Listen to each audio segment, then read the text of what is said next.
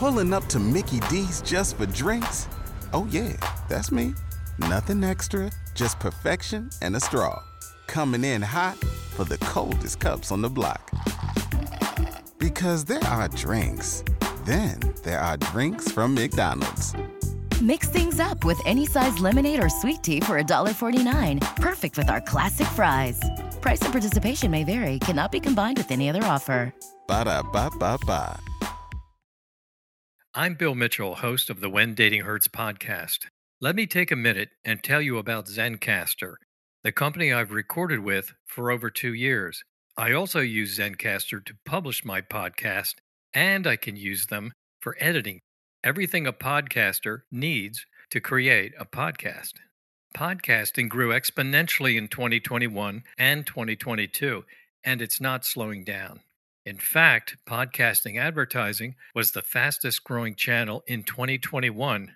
Why am I telling you this? If you're interested in investing in Zencastr, go to wefunder.com slash Zencastr or click the link in my episode description to claim your slice of the future of podcasting. 15% of all active podcast creators, including me, are already using Zencastr. Go to wefunder.com slash Zencaster. Zencastr is spelled Z-E-N-C-A-S-T-R. There's no E at the end. Thank you.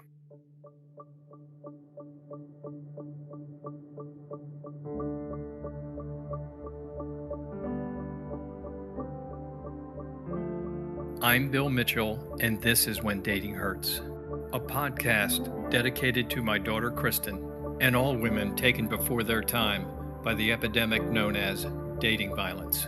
I will speak with authorities in domestic violence, law enforcement professionals, families of victims and survivors, and actual survivors themselves.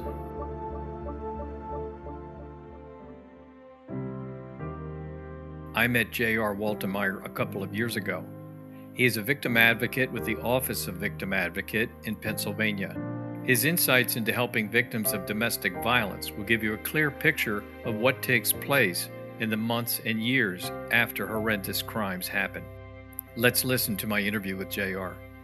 Hi, JR. I'd like to welcome you to the When Dating Hurts podcast series. Thank you, Bill.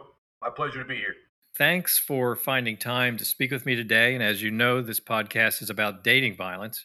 By definition, on the website, the Pennsylvania Office of Victim Advocate, or OVA, is the state agency dedicated to representing, protecting, and advancing the individual and collective rights and interests of crime victims.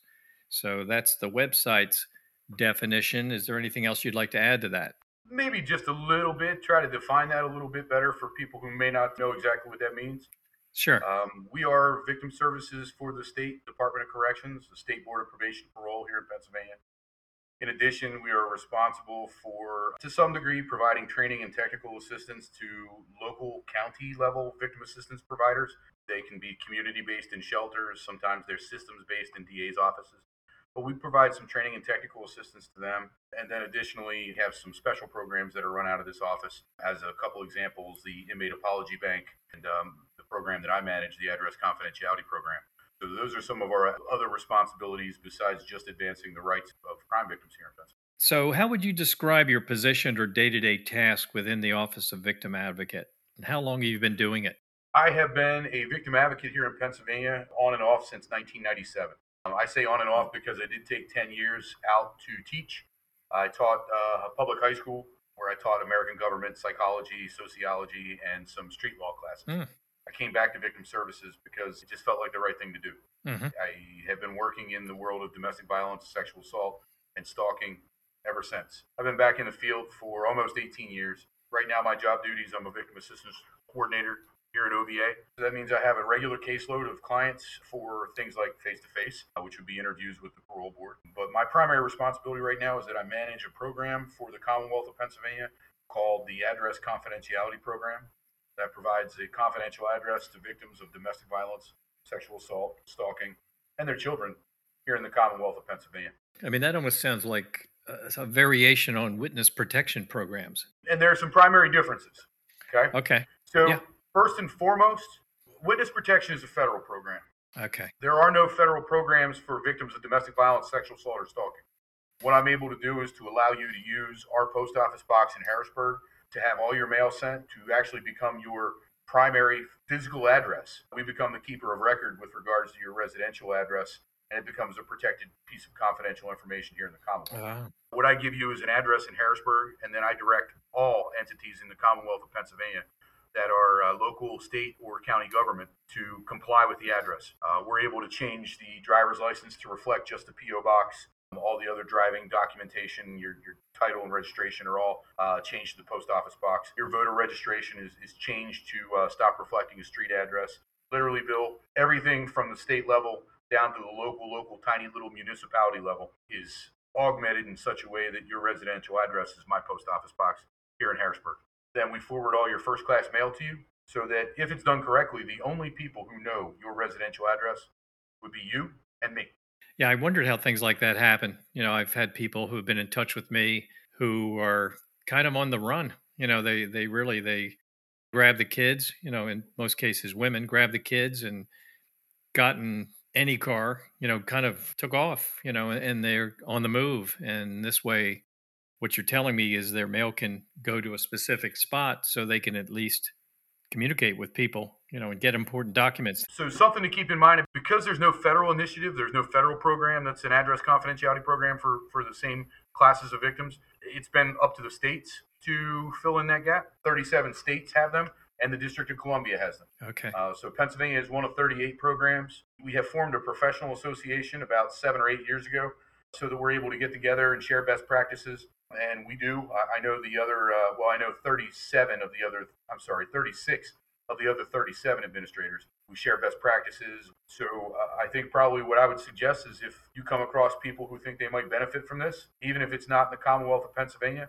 they'll put them in touch with me because I would be happy to, uh, to take a look at my list, see if the state they're intending to move to has an ACP, Okay. and then I can even hook them up with the administrator of that program so they're able to try to get the ball rolling to get them enrolled. If for any reason the state they're moving to does not have its own ACP, Pennsylvania does is one of the only states that has an ACP that does not have a residency requirement. So literally, as we sit here right now, I've got clients. I got one in Alaska, at least two in California, Okay. Good. one in Texas, one in Oklahoma, and these are all people who have either not joined the ACP in the state where they have moved to because they prefer to try to keep the trail leading to Harrisburg, Pennsylvania, or these are people who have joined states that don't have their own ACP and still want some type of protection, even though they lose a lot of it because I don't have jurisdiction in Alaska. So they still want uh, the ability to use our post office box, and our law allows it, so we'll allow that to happen as well. Among your duties and responsibilities, you prepare victims, and in some cases, it's their families, when they want to testify before parole boards. What I wanted to know is would you say that the purpose of families testifying is always to try to keep offenders behind bars for as long as possible? I mean, is that really the core of what they're testifying about? Um, no. Uh, believe it or not, I have people in all walks of life with all opinions with regards to possibility of parole. Because of my specific caseload, because a lot of the cases that I am handed are domestic violence, sexual assault, stalking, and those types of crimes tend to evoke very strong emotional feelings, generally aversions. A lot of my clients from those types of crimes are very anti parole. But I, I have had more than my fair share of clients who, um, either for a religious reason, I can't sit in judgment, or uh, because they've forgiven them, or, or simply because I've been incarcerated and I didn't like being in jail. I don't want to put anybody else in jail. I have had plenty of people come forward and say, please let him out. Oh, And at Wow. least one domestic case where they had fallen back in love and she wanted him out so they could continue being a family again. okay, that's insightful. In the cases that you handle with the OVA, are there offenders or convicts typically are they typically in prison for homicide or or just about any kind of crime? So, because I deal specifically with domestic violence, sexual assault, and stalking, Right. for the most part, my cases are going to be assaultive, uh, whether that assault's a physical assault or whether it's a sexual assault. It could be stalking type behavior, which can encompass things like harassment, terroristic threats, simple assault. For the most part, those are the, the crimes that I deal with on a very regular basis. Okay. Homicide, of course, is part of our daily life here because most most murderers are sent to state prison. Uh, I do deal with homicide an awful lot. Uh, and then simply because of logistics, there are times that I'm asked to handle cases that are not related to domestic violence, sexual assault, or stalking, simply because I'm the next man up. I'm the guy who's got a free spot. So I, I will occasionally deal with a garden variety robbery or burglary or DUI even, but for the most part, domestic violence based cases, sexual assault cases, human trafficking sometimes, stalking, and definitely, unfortunately, homicide. Most people I've spoken with have this picture in mind of a parole board hearing. The victim's family is testifying in a room, maybe it's even a courtroom, and the actual offender is present and watching them testify. So, JR, what does it really look like? The process that's currently in your mind and the one you just described, Bill, is, is very similar to the one that occurs directly after a sentencing in a courtroom. We're completely different. Because he's already been sentenced and his appellate rights have been have expired, in Pennsylvania probation hearings, we call them reviews. Present for a review for us when the offender is interviewed for parole, yes. he will never leave the prison or she. We actually have board members and hearing examiners that are basically stationed at each prison. When an offender is interviewed for parole, they'll be interviewed by that hearing examiner and that board member who were assigned that prison. Usually, we got one person in the review room with them and one person who is coming in via video conference. So, present in the hearing room are only three people the board member or hearing examiner, the offender, and you've got a guard keeping everybody safe, and that's it. They're not allowed to have representation, not allowed to have an attorney, not allowed to have family, friends. Your priest can't come in and testify for you. This is about you. Is not about everybody else and their opinion of you. How much time do they get to speak, a prisoner? However long the the, the parole board uh, member feels is necessary, they're in charge of it. I think that they allot usually 15 minutes or 20 minutes for it. Really, that's it. Uh, it, it, actually um, sometimes lasts a lot longer, sometimes is a lot shorter. Prior to the commission of the actual in-person interview, the offender is asked to create their summary of, of the crime. Uh-huh. Why are you in prison right now? So that a lot of times is being used by the parole board member who's doing the interviewing to generate the questions. We also have developed the uh, digital file prior to the interview. The digital file literally goes back in time to before the birth of the offender. Oh. It talks about the nature of the relationship of the offender's parents. It talks about the birth order they were born in. You know, were they first, second, third, fourth? Did they have siblings? Mm. Did they get along with their siblings and family? Was there were there any drugs or alcohol or violence issues with within regards to the family? Do any of them have incarceration records? Then it talks about did he do well in school? Did he do poorly? Did he get uh, suspended or expelled? Did he participate in extracurricular activities? All that stuff is in the file. Likewise, a juvenile record if he has one. Mm-hmm. Juvenile records generally are sealed. They're not sealed from the parole board. They have the ability to see that record. Likewise, your entire adult record from every state that's included in this file, and everything that you've ever done in prison is included in the file. So we've got more information about him than he even knows about himself before the interview even starts. You right. mix into that stew comments from you. From the family. Okay. And those comments for you are the only part of the file, or comments from the victim, are the only part of the file not available to the offender. The offender knows everything else contained in that file. Okay. We will neither directly reference nor infer that any other part of the file exists to anybody outside of our actual client mm-hmm. because information that is submitted to us on behalf of victims and by victims is 100% confidential with one exception. It is given to the parole board to make their decisions. The parole board has the same guarantee of confidentiality that I have, and that's they are not going to divulge any information directly or refer or infer to it. And just for the record, we have broad shoulders. If we deny parole, we never say that we're denying parole because the victim asked us to. If we deny parole, we got a million good reasons why. They include things like you're demonstrating no insight into your offense, you're not showing appropriate remorse, you are minimizing and denying the nature and circumstances of your crimes. Your tests and assessment indicate you're still a level of risk to the community. I mean, I can do this all day. We got a million good reasons to tell you the same thing, which is no. Mm-hmm. But none of them tie back in any way, shape, or form to our clients. None, ever. That is our decision making process. They'll actually go out, interview the offender, sit, make a decision, they box up the electronic file, gets shipped off to the next voting member, who then has to sit and sift through all of that material and be exposed to any victim information we have as well. And then they make their decision. Yeah, that's thorough. That's that's what decisions reached. Really well done. In trying to keep an offender in prison, does testifying by family members or victims, does testifying against him or her in prison by the family Do you feel it really does any good in your mind? Do you think that the parole board mostly bases their opinion on what they think? You know, like all the information you said that they've reviewed. Do you think it's time well spent? I do think that it makes a difference. If I didn't think that, that there was at least some chance that we would move that uh, uh, the, the balance, the scales of justice ever so slightly in our favor, I would do something different. I would put more efforts into safety planning and just assume that they're getting out. I believe I've actually seen the process get changed, get swayed by the comments made by clients. Good.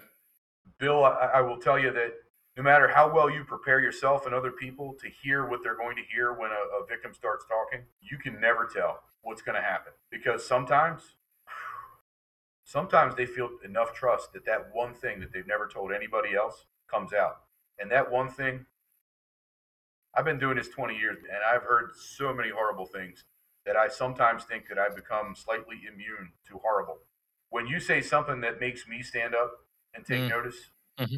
i know the effect it has on the board Good. if it has that effect on them i have to believe that it can change their opinion yeah, it's got to move their pens in a different direction. So I do believe that it's fruitful, and I think it's born fruit. I do.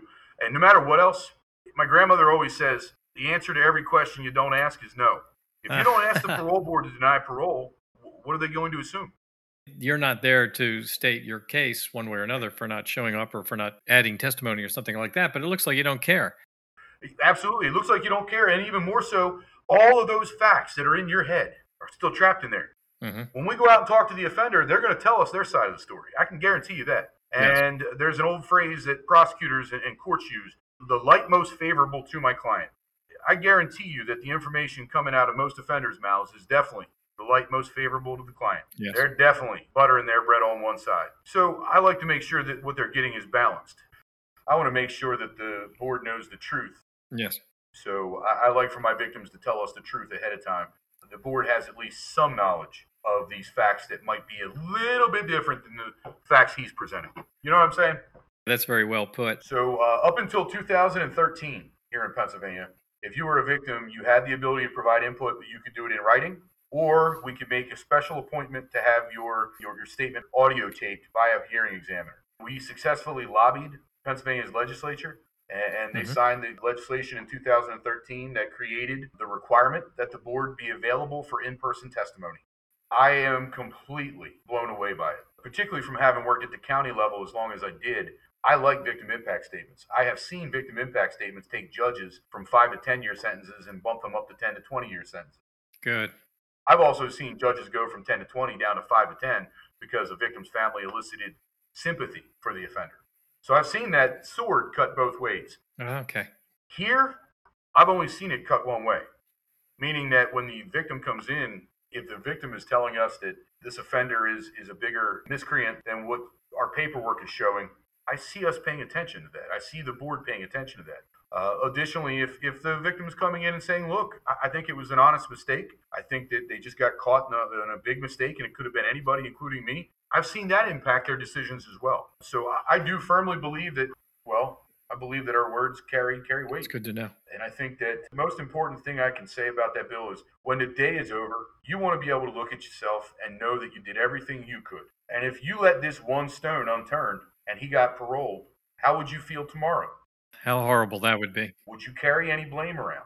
Now, if he gets out and hurts somebody else, even though it's not your fault, would you carry blame around? For those who have not been bitten by, let's say, horrible crimes, what would you tell them now to watch out for so that life changing crimes maybe don't come into their lives? JR, it always seems like it happens to somebody else. It's always the other people, sure. you know? And I think that it's wise for everybody to stop for a moment and say, but you know, it, it happens to other people, but other people are kind of like us. So I'll say two things about that. And the first thing is that we all we all have that immortality of youth, long past our youth. We all are immortal in, in some ways in our minds. Right. And I think that for crimes, that is one of the ways we feel. You know, it always does happen to other people. It happens to them. It happens to them. And that sometimes is true. You could be lucky. You could be blessed and and never be truly touched directly by crime even if you're not directly touched by it, you're touched. Because how many people get killed before the next Albert Einstein is taken out of our herd before he gets a chance to discover the newest version of physics? You know, when, when does the next Jonas Salk get killed before they can come up with a cure for cancer? So there's always that loss of capital, to use an economic term, that loss of humanity. There's also the idea that we as a, a collective, we as a species, I firmly believe that we are only as good as we treat the lowest of us. Mm-hmm. So if we invalidate the idea of crime because it's always happening to somebody else, that happens to poor people, that happens to people from a lower socioeconomic strata than I'm in. The moment we start believing that, we become part of the problem, not part of the solution. One of the things that I'm a big fan of is saying if you haven't been touched by crime, then go out and work against it so that you aren't. Uh, be proactive. Mm-hmm. Join your local domestic violence task force. Join your local sexual assault task force if they have one donate your time to your local shelters, to your local victim services unit. Go in April when we observe Victims' Rights Month. We always have, um, like I can tell you, in my hometown in York, we have this wonderful vigil. It starts at the Colonial Courthouse in York and it, marches down to a church that was built in the 1700s, where we have music and poetry and, and people have an opportunity to talk about their loved one who was lost. Bill, I haven't been in victim services in York for nine years, and I still go every April. I take a lot of meaning out of it there are men and women who I've known now for more than 20 years who were my victims back in the 90s, who I still run into one day a year in York in April at the Victims' Rights Vigil.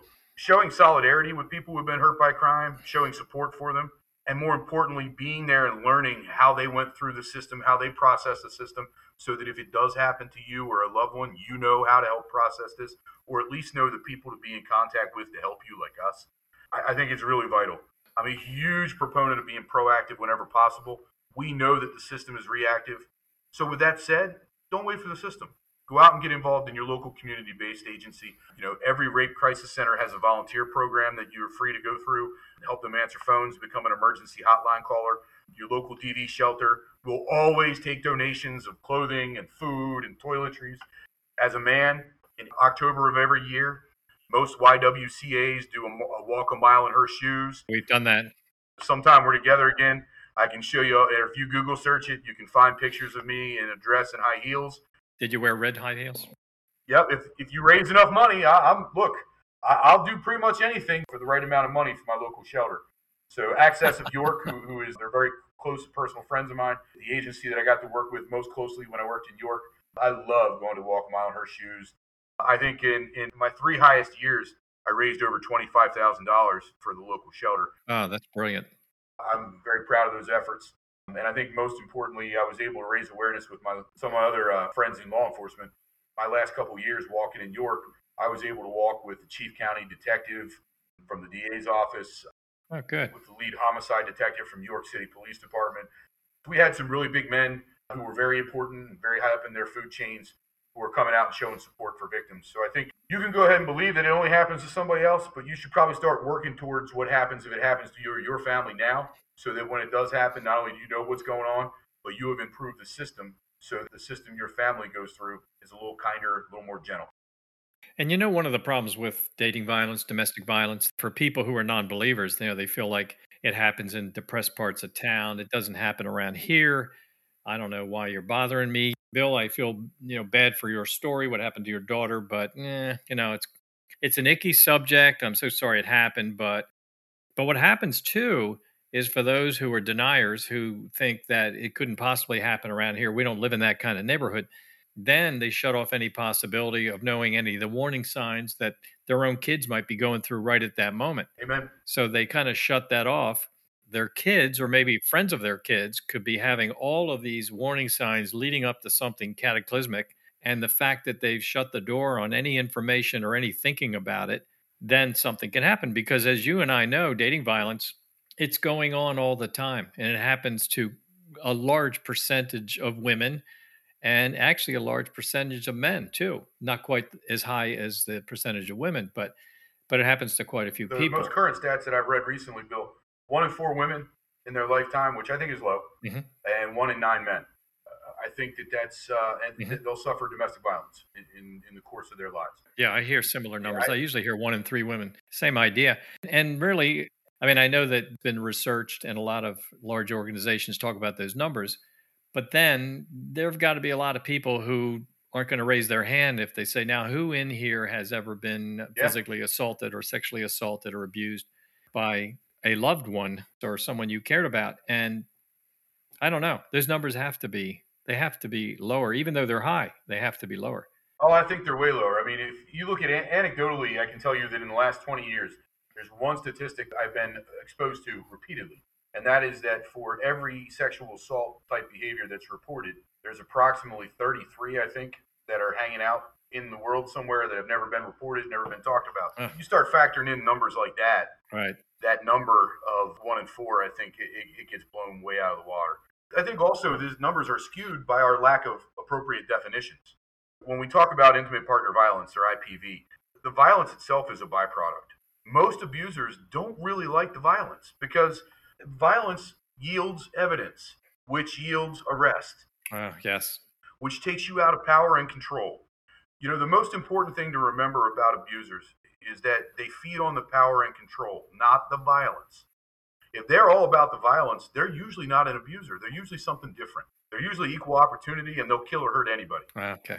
But true abusers, true intimate partner mm. violence abusers, don't like the violence because it takes them out of control. Most of the time, they give you a violent episode because they know that for the next 15 times, all they'll have to do is look at you or make a fist or start slapping their hand on their, their leg or punching the wall. But they, they have some kind of an indicator to that victim that you better start toeing the line because you're getting really close to another lesson. That's uh, uh, that's my experience in terms of the dynamic of domestic violence.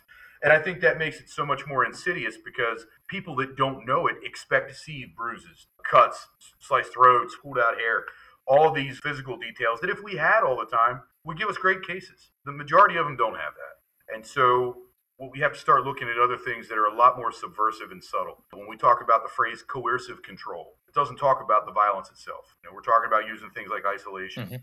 economic control, or lack of ability to seek medical treatment and medical support. All of those things using the children against you, threatening pets. When we start talking about these things, these are all tactics of control that don't involve any bruises on you any scratches or scrapes on you. Mm-hmm. When we have the ability to dialogue with people who are not well versed in domestic violence and they start hearing these things, you can start to see some of the lights turn on because they realize, you know what, my husband's never hit me, but I'm not allowed to walk out and get the mail by myself. That's a little weird, right?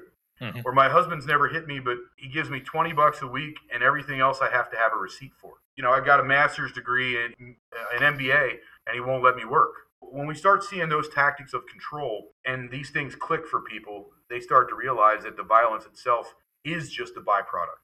Now, it happens to be the necessary byproduct to involve the system because the system also does not recognize things like isolation, economic control, control of one's occupation.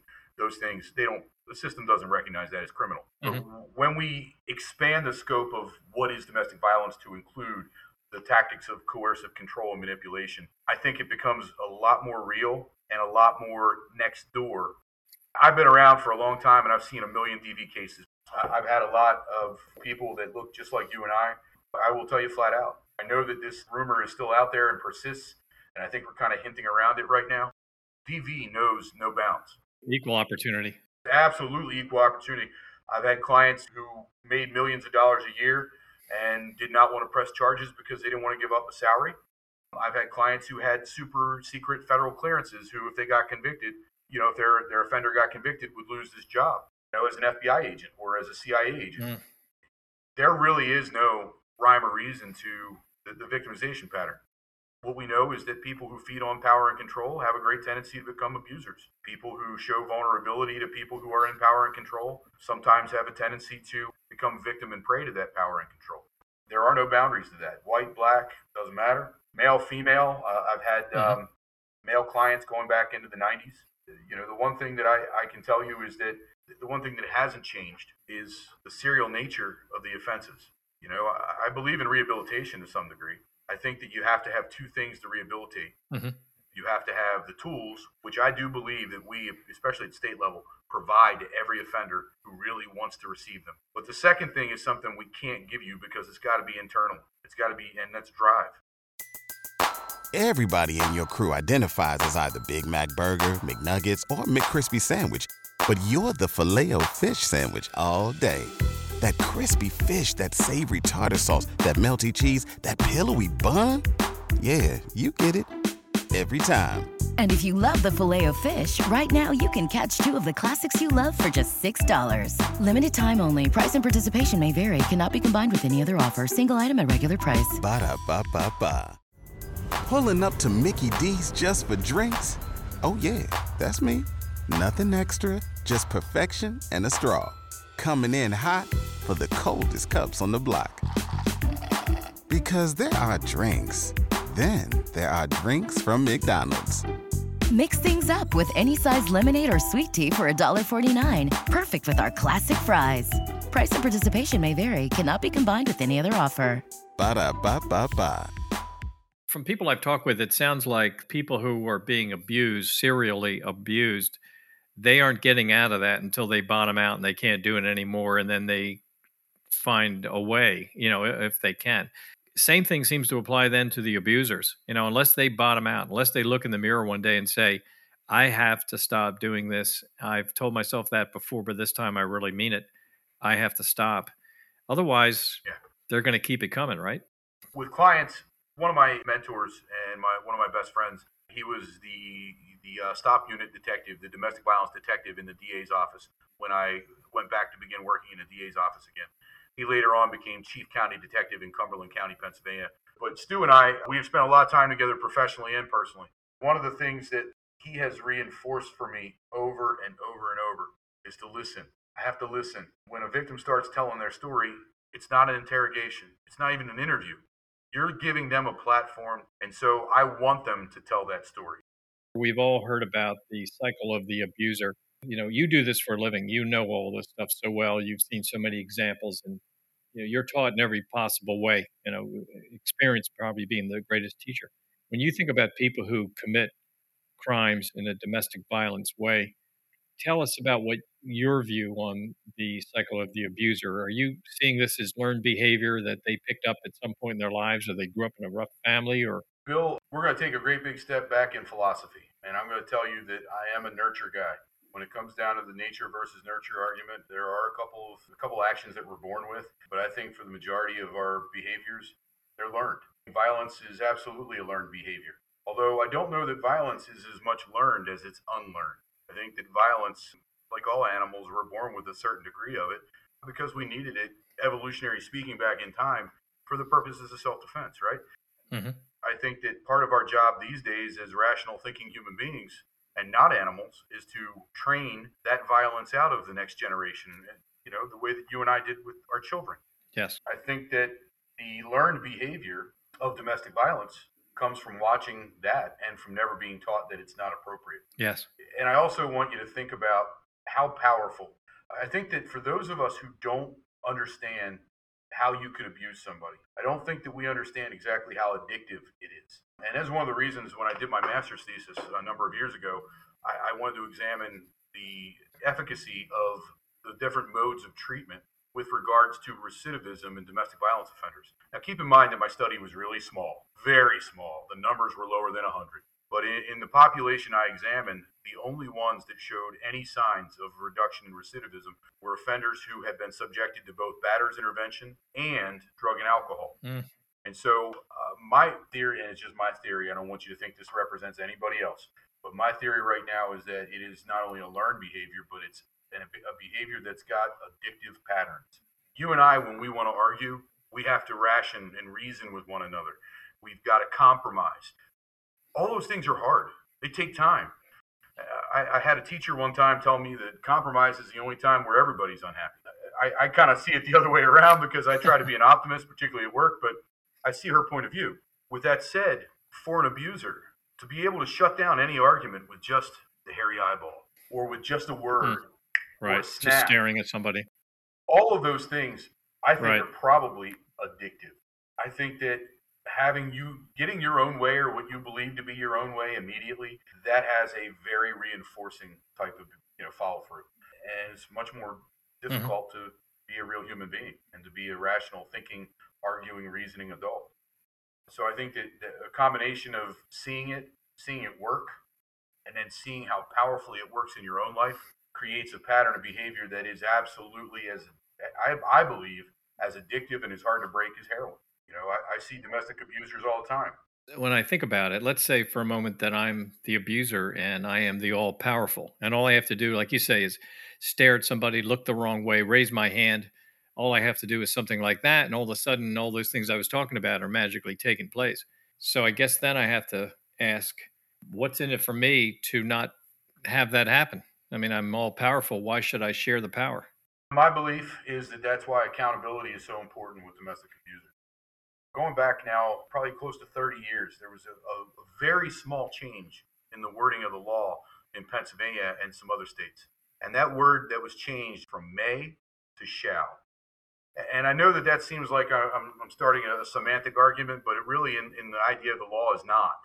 The idea of shall refuses all discretion on behalf of the officer, whereas the word may gives the officer a choice between doing this or this that law was changed with regards to domestic violence. And basically, the way that it is interpreted these days is if a police officer goes out to a home, hears that there was a domestic, a fight, a harassment, whatever, and sees any evidence of it, the discretion has been taken out of their hands. They can no longer do what we used to do in the 50s and say, hey, I'm going to go for a drive. You're going to go for a drive too. And when you come back, you're going to be cooled off because if I have to come back to this house tonight, you're going to jail. Cops are not supposed to do that anymore and i really don't believe they're doing it as often as, as we kind of maybe joke around about sometimes because that word was changed from may to shall. Mm-hmm. and officers understand that if that you can means, give me that in a sentence that would help. Um, like what, what do you mean? Do that for me. So instead of you may charge if you see this you shall charge meaning that instead of having a discretion the cop now has no choice if i see evidence and i hear words that say i was abused I have to charge. Okay. Taking that discretion out of the hands of police officers. I think that that raised awareness for them because they began to realize that they were part of the problem. Okay. When they would go out to the home, tell him to go cool off, go for a walk, come back home, don't make us come back out here tonight. What they were doing was perpetuating the cycle of violence and showing the victim that the system doesn't care enough to intervene. Okay. I think that little things like that have made huge changes in our industry, in the way that we prosecute and hold people accountable. Uh, but Bill, that, that word right there is the most important word that I can use with you, and that's accountable. The only way that we're going to change this for any mm. offenders, no matter how entrenched the behavior, no matter how addictive the pattern of behavior, the only thing that ever changes that behavior for any of us, man, is accountability. We have to hold them accountable. One of my professors from college, who, who I still remember from 30 years ago, one of my favorite professors, who was the chairman of the psychology department when I was at Millersville years ago, she used to always say that everything's a matter of perception, said the speedy turtle to the slow snail. I loved it when she said that to me because it taught me really what perception truly is. The way that society perceives that statement, shall instead of may, that is a demonstration of the fact that society now cares because you're not allowing a single human being to make the decision. We as a society decided that behavior is unacceptable. Yeah, you must act that was a step in the right direction.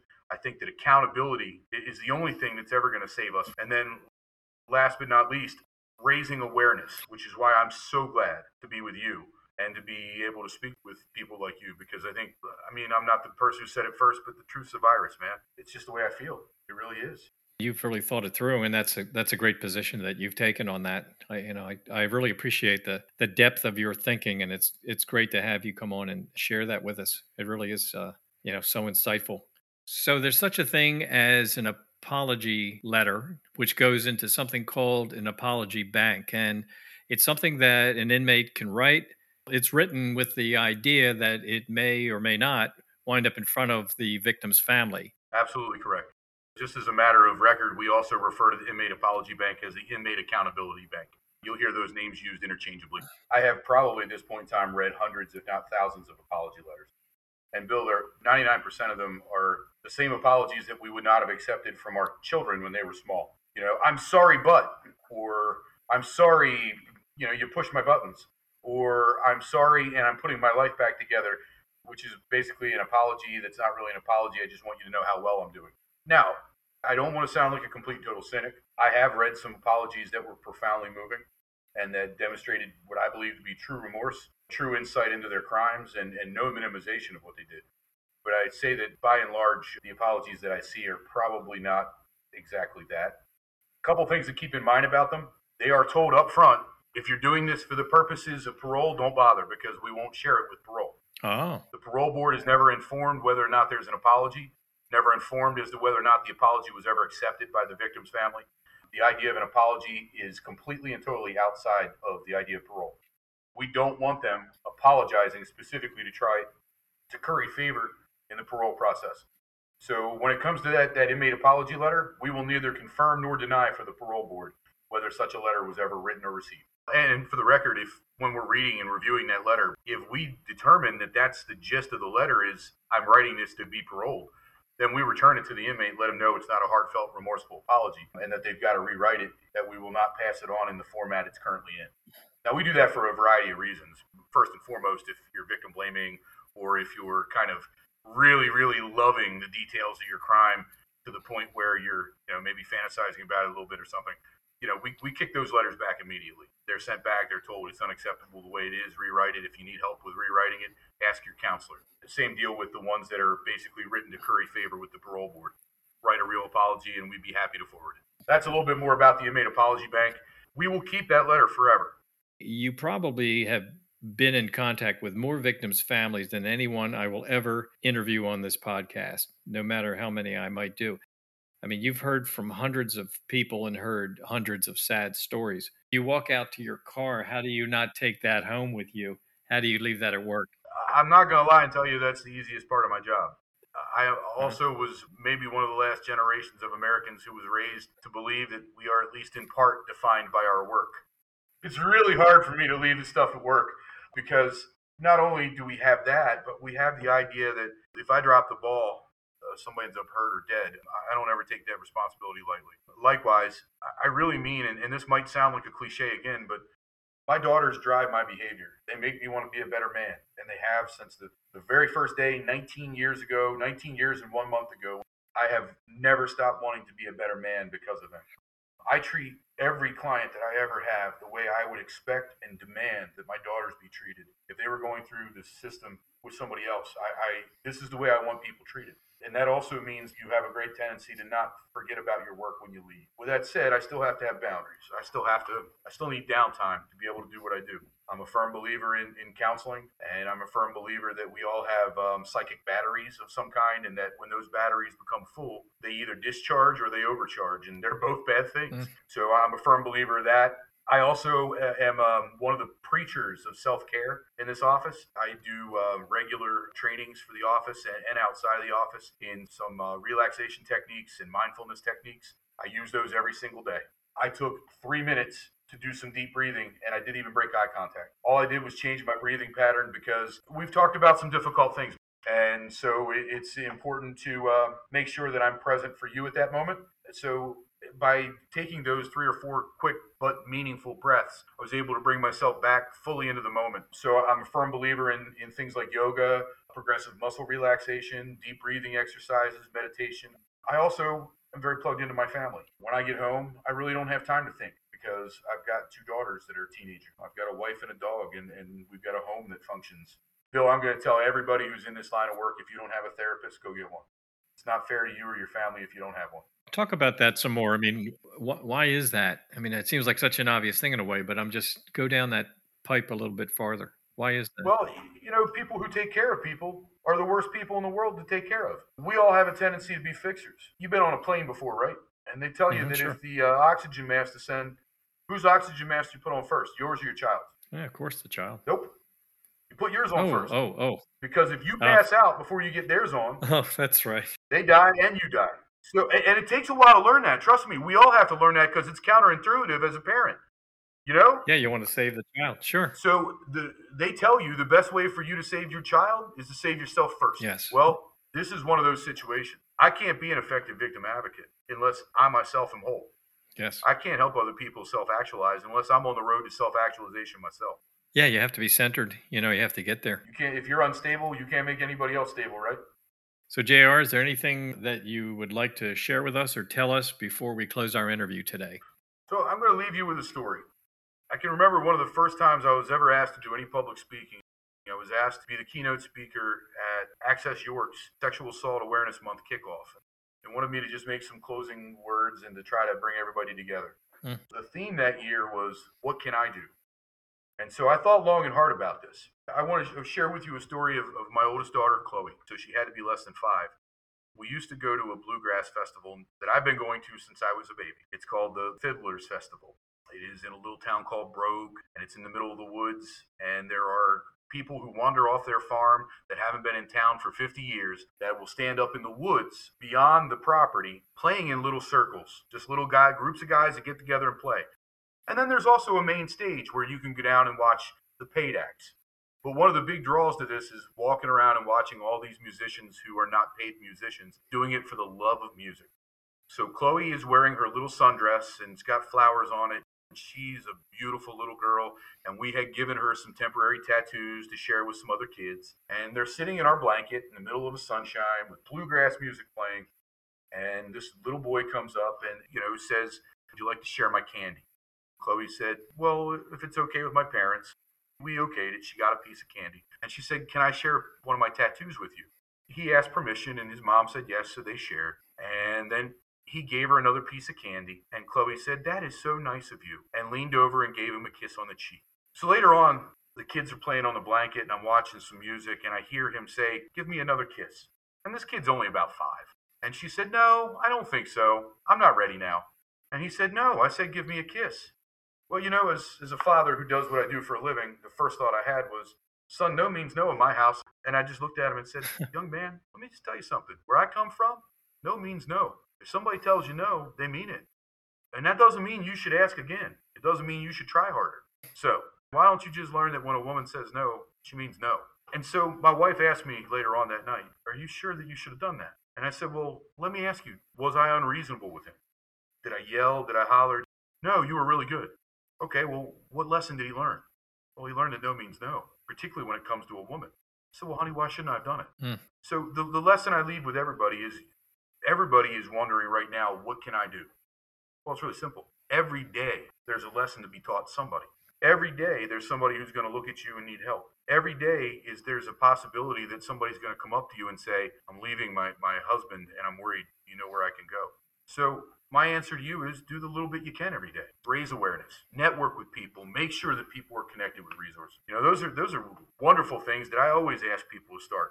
And I'm so glad to have met you because of it. But there's little tiny things that we can all do every single day. And first and foremost, if you're a parent, make sure that your children understand that the word no does mean no. Not just when it comes to what mom and dad mm-hmm. say, but when everybody else says things. Make sure that they know they have autonomy over their bodies and make sure that they know that they always have a safe place to turn if things go wrong. Oh, that's great. I didn't see that coming. That is really, really, really special. All of that. You know, your kids are so lucky to have you. They and... wouldn't say that, brother. Trust me. but I use the public databases to run the names and addresses of every one of their boyfriends, every one of their friends' families. I've been in the courtroom with parents who were saying, My God, how did this ever happen? I can't even believe this happened. How did it happen? I know it how it happened. I can't allow it to happen. Right. So I do that. I, I am a little overprotective, a little over paranoid, maybe. Right. I think for yeah. good reason. Well, your kids will live longer and live better. No doubt about it. I sure as hell hope so, brother. From your lips to yes. God's ear, man. Yeah, there's no doubt about it.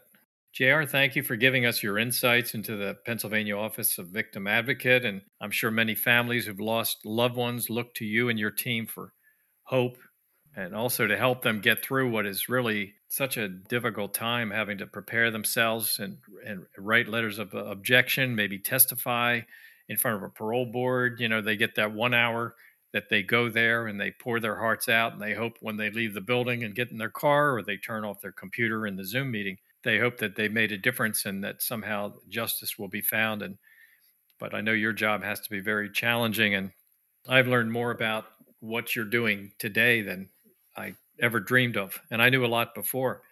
What you do includes not only giving assistance to highly emotional people under demanding circumstances, but also staying within the laws and procedures. And I mean, there's just so many things emotional on one side, logical things, and, you know, all the the do's and don'ts so nobody steps on a rake. And on behalf of those families out there who are trying to only to seek justice, I want to thank you for what you and your team do. And from what I hear, you're pretty good at it. So thank you so much. I just want to make sure that everybody knows that if you have any questions, problems, or concerns, if you have like an update on an offender in state prison, or if you've been a victim and you need to know where to go, reach out to us here at OVA, 800 563 6399. Good. And that is Pennsylvania. That is Pennsylvania. Yes. That's correct. You can call us from outside of PA. I just don't know as much about it. Well, you're busy enough in that one state, that's for sure. I've got one to take care of. Thanks. Yeah. that's already hard enough to understand. Yeah, thank you so much. It's my pleasure, man. It's been an honor to be on your podcast. Thank you for having me. I'd like to thank my guests and my listening audience for their support. It is clear our listeners look for and play survivor episodes above all others.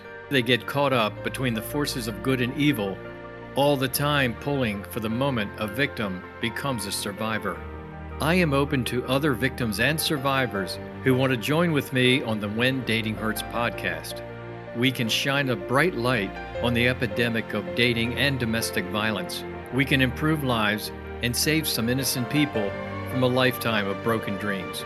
If you want to tell your victim or survivor story, please contact me at Bill Mitchell at WhenDatingHurts.com.